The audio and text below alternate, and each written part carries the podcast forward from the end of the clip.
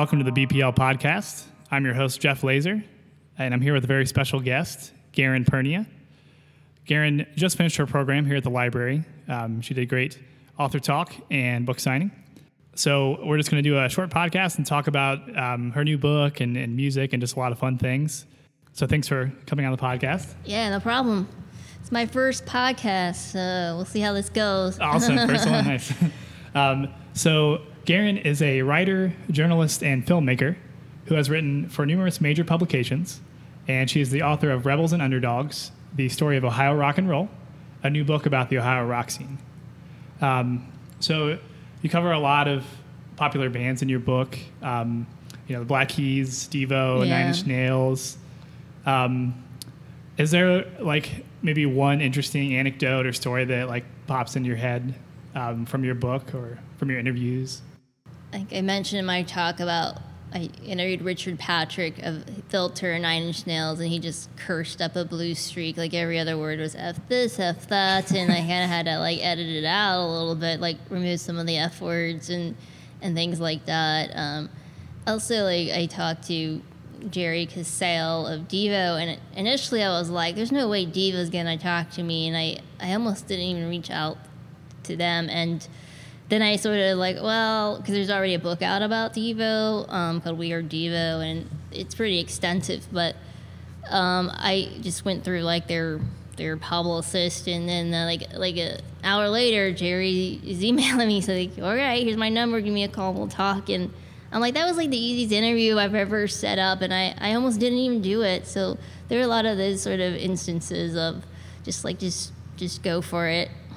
That's really cool that you know, like you, you sort of build up a situation like that in your head, and you're like, oh, there's no way it's going to happen, and then boom. I think a lot of people sort of think like there's no way like this person's gonna talk to me or work with me, but like you just don't know. Like you're not really you know losing anything by taking that chance, and you just never know. And and that I sort of approached the book with that as well. Like I just okay, we'll see what see what we get back. We'll see what happens. So Yeah, yeah, for sure. yeah, Um, so I noticed. So I was kind of, you know, I was looking at your website, and um, you know, some of the people you've interviewed, and there's some really big names. Yeah. Um, you know, a cou- a couple that stood out to me were like Saint Vincent, Yeah. or Will Butler from Arcade Fire. yeah. Um, so like when you prepare for these interviews, I'm curious, like, how do you prepare for them, and do you ever get like starstruck or? Yeah, you know, it's tough like with the bigger names because they've been interviewed so much and like you don't want to like be asking the same questions, so you have to like just dig a little deeper in the research or just come up with like better anecdotes and I do get a little starstruck. I actually um, interviewed St. Vincent in person. At, she was at the Sundance Film Festival and I was there too, like covering the film. But they also have like this music part and like she was doing um, a live performance and uh, this is sort of like before like she had like you know the, the bleach blonde like fro or whatever like before she even became like more famous. And so you know it was awesome to meet her. And i think she's even a little hungover. And she told me she was at the high west uh, distillery the night before and that kind of thing. And but yeah it's just like like i don't know like i don't want to come across as like an idiot. So like what do you ask her? So that was a little intimidating. And and then uh, like sometimes you also don't get much time to talk to people. Like i did an interview with regina spektor once and i had like like you have 10 minutes on the phone with her and she's like on a train to like switzerland or something. And that's like so nerve-wracking because you're like okay i got to get all my questions in in those 10 minutes and get her to answer it and hope that she doesn't ramble on. So those are sort of the worst my favorite types of interview when you when there is no time like limit you can just like sit there and talk for a while and that's what sort of like writing my book was like it was just like we're just gonna talk for a while Yeah, I, I would imagine you get some of your best material that way. Yeah. it probably comes up more organically. yeah yeah and instead of like having like a publicist on the other line and restricting like what you can say and that sort of deal so and i didn't really even have that much like there were some publicists and managers that set up these interviews but there was no like time constraint it was more like hey let's just like talk or let's just meet somewhere and talk you know and Yeah. it's more like a laid backness i think that you don't get if you're writing like for like an article for like a, a publication so Right. Yeah. You have deadlines to meet and Yeah. specific things to cover. And, Yeah, yeah. So it was a little different. yeah. So you write a lot about live concerts and live music as well. Yeah. Uh, any memorable concerts, like maybe recently or even not recently, just concerts that you always think back and like that was one of the best experiences? or- Yeah, I mean, um, probably one, one that stands out is when I saw the replacements. Um, they played Riot Fest in Chicago in 2014, and that was like their first show in the U.S. in like 22 years. And like I kind of like had a cursory knowledge of them just because like their songs are in movies, and like uh, and then I kind of just went back and listened to their whole discography, and I just this band's so good, and you can tell like they've influenced so many other rock bands, but like they weren't as well known. And I know, and there's a couple books out about them now, but and I was just so excited just to see them, and it was like a big show for them, and to hear them play like "Can't Hardly Wait" and like all, all their hits, and and like those are the best shows that I actually get excited for because I've seen so many, and especially having to go like for work and review them, then you're kind of like, like, another show. What am I going to say about this? But that's one that sort of. St- I saw another one. Okay, I saw Prince.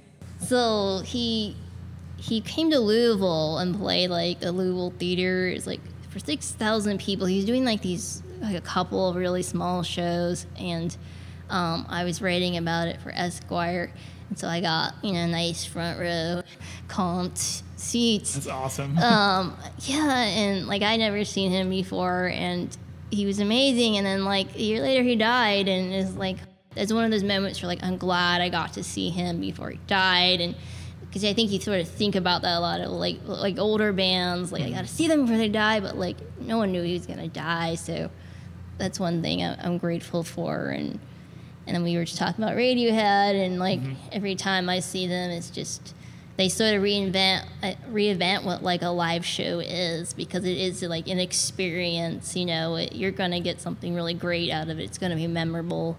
So yeah, yeah, I'm, I'm really excited for their upcoming shows. Yeah. Um, I've never seen them before, so Yeah. uh, yeah, they're. I mean, a band like that, especially one, you never know when they're going to hang it up because they've already they have nothing left to prove. Um, I mean, Yeah. they're still making great music, obviously, but and also it's so hard to see them on a headlining tour because they play so many festivals because they're so big. yeah, So, we're looking forward to that. yeah, and like they're just one of those bands that still like like really puts on like a like a spectacle and a light show and and things like that without being pretentious or you know it's just it's just Radiohead and Yeah, yeah, absolutely. Um, yeah, I, their their material is so consistent too. It's not like, you know, sometimes I find myself I'm debating on whether or not to go to a show for for a band or act that I've never seen, um, but I haven't been as into their recent output. yeah. So you have to have that, you know, debate in your head like. Well, they're probably going to play a lot of their most recent album or recent two albums that I didn't like, but also I've never seen this band. I love their early stuff. Whereas with Radiohead, you, to me, that it's all so consistent that, like, you don't have to worry about that. Yeah, you're not like seeing radio for like their hits for like you, you know they're not gonna play Creep or things like that, so you're not Yeah. expecting it. which is a okay. yeah, yeah. So you know, it's like a lot of shows you go and they play their hits and it's very predictable. But like someone like Radiohead, like you don't know what their set list is. It could like they change it up all the time, mm-hmm. and so it's like you're you're investing in their whole discography and not like just the new album or something like that. So yeah, definitely. Do you have any favorite music venues in Ohio, or maybe just period? I really like um, the Woodward Theater in Cincinnati. It's fairly new. Um, it's a good place for live show. Um, and then across the street is MOTR, and that's a, like a smaller version of that. And they have do like free shows. Like they're always free unless there's like a festival. And I think that's the Woodward is not free, but the the MOTR is. And I think that's great that you can just go in this little intimate space and see bands. Um, I like the old Southgate House in Kentucky before like they lost their their building and now they're in this other building I don't like as much and plus they allow like smoking. Um, I like the was it LC Pavilion, I guess it's called Express Live. Oh, right, I yes, saw yeah. Postal Service there. That was like a really nice show and setting. Um, Yeah, was it the outdoor version? yeah, it was the outdoor. Yeah, that's nice. Yeah. sure.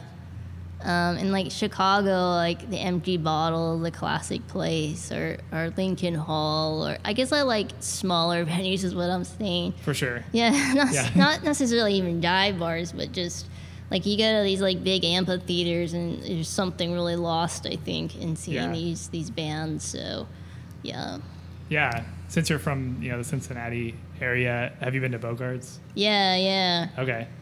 I what, what do you think of Bogarts? I mean, I don't go there as much as I used to because they don't have as many like the rock shows I like. But I know that Gotcha. that place obviously has so much history, and Mm-hmm. everyone I think who worked there in the '90s has some sort of like my hairdresser the other day was telling me like.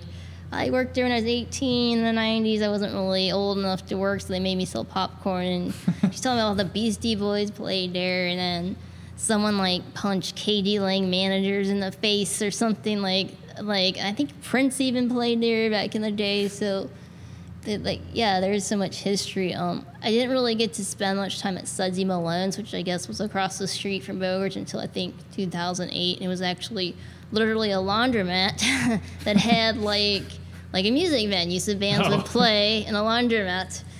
And so I, I sort of missed out on that, but um, I guess I like Bogart. It's okay.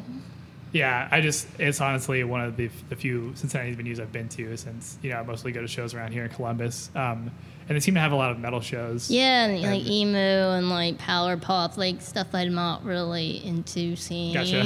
but um, yeah, every once in a while there will be someone good. I think I saw the last show I saw was the Kills played there. Okay. Um, yeah, it was pretty good. And then 2004, I saw the Strokes play, and um, the Walkmen opened for them, and that was like one of my my first sort of big concerts, just to see like that double bill. Oh yeah, yeah, Yeah, but nice.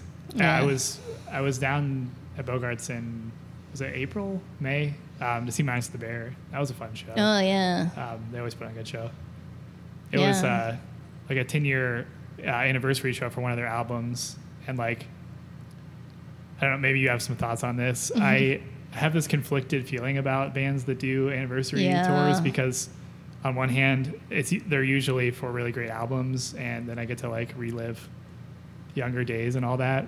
But I also wonder how how the band, you know, how they really feel about doing an anniversary tour when they're still putting out new material. Yeah. Like if if it's kind of a bummer that they have to rehash old stuff because like people don't care about they're the new just stuff doing it for the cash grab or um, Exactly. Yeah. i guess it depends like i think what annoys me more is maybe like bands that reunite because of the money or like they like they haven't been played together in 10 years and then like hey let's get together and go on these tours or but or like the bands like who obviously play the, their whole album in, in its entirety or things like that and like i know the national they played homecoming fest in, in cincinnati they played uh, one of their albums in its entirety Oh right. Yeah. yeah. and I guess that's cool to see, but I also could think like I could stay at home and listen to it as well. Right. then of course you know they play other songs too, but yeah, I don't know. I don't really have like maybe that much much nostalgia to like to kind of go to those types of shows, but Yeah. Yeah. I kind of got that feeling from the latest Smashing Pumpkins tour. Yeah. They're like reuniting or mostly reuniting. yeah, I except guess. with Darcy, I guess, Right. right? yeah, and plus it's just like so hard to be a fan of their music these days because of Billy Corgan and yeah. the things that he says. Yeah, I've seen I've seen um, like the newer versions of Smashing Pumpkins, and I mean, it's good, but yeah, it's not like what it was. And Billy Corgan's kind of a jerk, right? So um, yeah. I want to go out and support that? I don't know. right. Yeah, exactly. Well, we're running a bit short of time. Um, again, I want to thank Aaron for being a guest on the podcast and talking music. Thanks for having me. Yeah, absolutely. And Thanks for the, the program and the author talk. Um, so, again, be sure to check out Garen's new book, Rebels and Underdogs The Story of Ohio Rock and Roll. Um, that's out now. Um, and yeah, thank you for listening and have a good evening.